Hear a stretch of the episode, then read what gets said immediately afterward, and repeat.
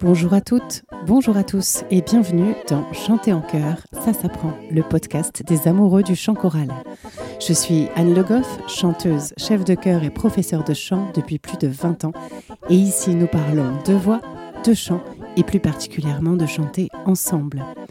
Les bonus jusqu'à l'épisode 26 sont à retrouver sur mon site annelegoff.fr. D'habitude, Le Goff, ça s'écrit en deux mots et j'y tiens beaucoup, mais pour cette fois, Anne Le Goff, c'est tout attaché.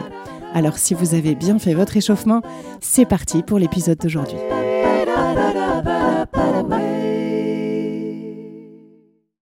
L'intitulé de l'épisode du jour vous a peut-être questionné. Êtes-vous un suiveur ou un leader? En effet, j'observe que dans les chœurs, et aussi dans chacun des pupitres, il y a des personnalités que l'on pourrait qualifier de leaders et d'autres de suiveurs. Ça tient à la personnalité même du choriste et à la manière que le choriste a de s'intégrer dans un groupe. Mais en fait, c'est un principe assez fluctuant et c'est une bonne chose. Et donc, ça peut aussi évoluer en fonction de ce dont on parle, de ce sur quoi on travaille. C'est même, selon moi, nécessaire que ça évolue, sinon on risquerait de voir des personnes s'effacer et d'autres prendre toute la place. Essayons de voir un peu ce que j'ai voulu dire avec ce titre. Le mot suiveur n'est pas très flatteur, mais en réalité, il ne faut vraiment pas le voir comme un défaut. Un suiveur, c'est quelqu'un qui est capable de se mettre en retrait, d'être là, mais de ne pas être celui qui entraîne. Par exemple, sur un voilier, il y a un capitaine, mais ça ne veut surtout pas dire que les équipiers ne sont pas indispensables. C'est la même chose dans un pupitre. Certains vont être plus à l'avant, dans le sens où ils vont peut-être se lancer davantage, peut-être avoir une voix un peu plus sonore parfois. Ça peut aller aussi avec plus de répondants humainement, mais pas toujours. Et d'autres vont davantage suivre, se laisser porter. Vous avez peut-être déjà remarqué qu'il arrive que si un chanteur du pupitre se plante, les autres suivent. Quand ça arrive, il y a des chances que ça soit un leader. Si c'est un suiveur qui se plante, ça n'entraîne pas forcément tout le pupitre. Il existe plusieurs personnalités dans le cœur, mais plus généralement dans la vie. Les introvertis, des personnes peut-être un peu timides ou réservées, mais qui peuvent pour autant être très concentrées et engagées dans leur performance musicale. Les extravertis, des personnes peut-être plus énergiques et dynamiques au premier abord et qui aiment interagir avec les autres membres du groupe, qui prennent une grande place de manière assez naturelle les leaders naturels, des choristes qui ont peut-être euh, des compétences particulièrement en leadership justement et qui vont, sans s'en rendre compte, prendre un peu la direction des opérations, en tout cas qu'on va suivre assez naturellement. Les collaborateurs, les choristes qui ont une forte tendance à la collaboration, ils aiment travailler en équipe, ils aiment apporter leur contribution à la performance collective. On va peut-être moins les entendre, mais ils répondront toujours présents. Alors, bien sûr, il existe plein d'autres types de personnalités, mais ce sont peut-être celles-ci qui nous intéressent le plus pour notre sujet du jour.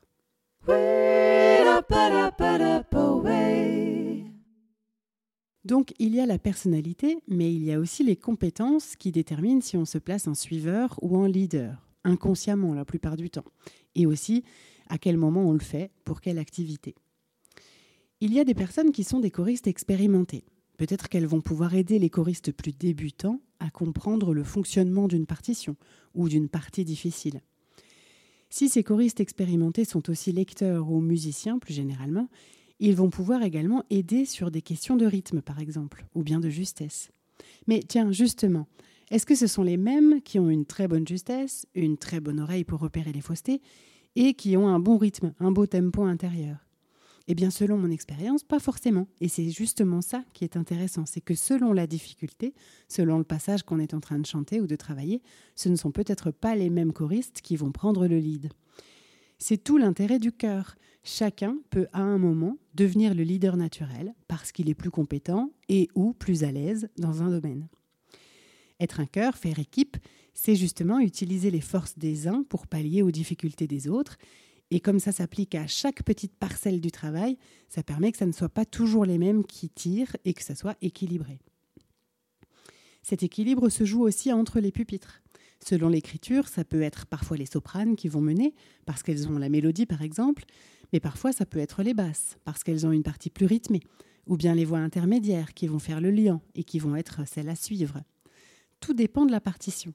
Mais c'est intéressant d'avoir conscience des moments où un pupitre est leader, de le noter et de brancher ses oreilles dessus à ce moment-là. Ça va vraiment structurer la musique.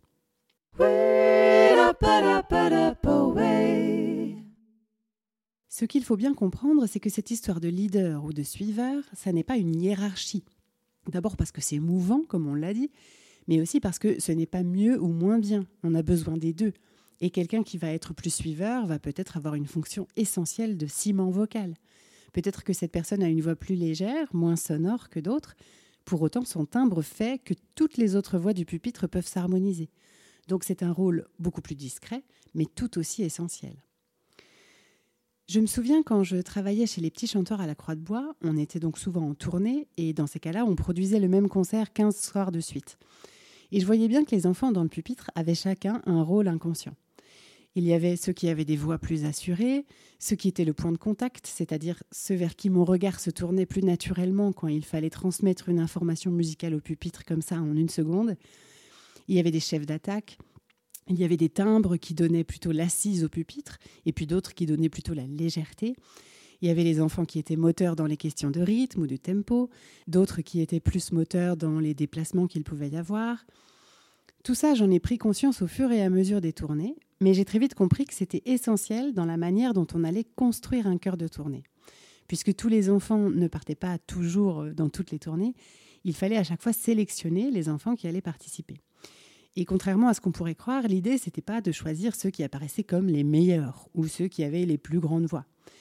Bon, déjà, il y avait beaucoup de paramètres extérieurs à prendre en compte, comme le scolaire ou bien le nombre de jours qu'ils avaient déjà passé en tournée, parce que c'était limité. Leur âge aussi, pour faire des chœurs bien mixés.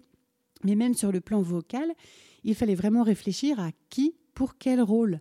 Parce qu'en quelque sorte, il fallait que tous les rôles, même s'ils étaient inconscients pour les enfants, soient pourvus pour que le chœur tienne bien. Peut-être savez-vous mieux vous positionner maintenant. Êtes-vous naturellement plutôt un leader ou un suiveur? Et pour quel type d'activité changez-vous cette posture? En bonus aujourd'hui, je vous propose une vidéo de Microcosmos dont je vous ai déjà parlé plusieurs fois, mais cette fois sur une musique composée par Yves Rousseau, ce contrebassiste et compositeur de l'univers du jazz dont je vous ai déjà parlé aussi, notamment dans les épisodes 10 et 11 de ce podcast. Les voici donc ici réunis et en prime avec Jean-Marc Larcher, un saxophoniste de grand talent, complice d'Yves Rousseau depuis de nombreuses années et donc devenu complice également de Loïc Pierre.